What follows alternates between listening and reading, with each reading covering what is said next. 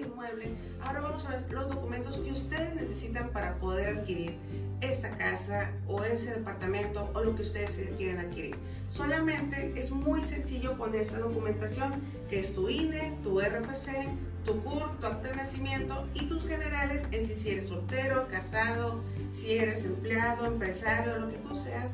Toda esa información tenemos que hacérsela llegar al notario que ustedes vayan a elegir para hacer este tipo de operaciones.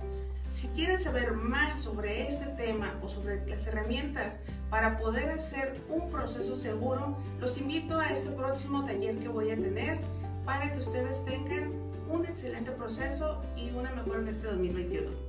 Saludos. Muy bien.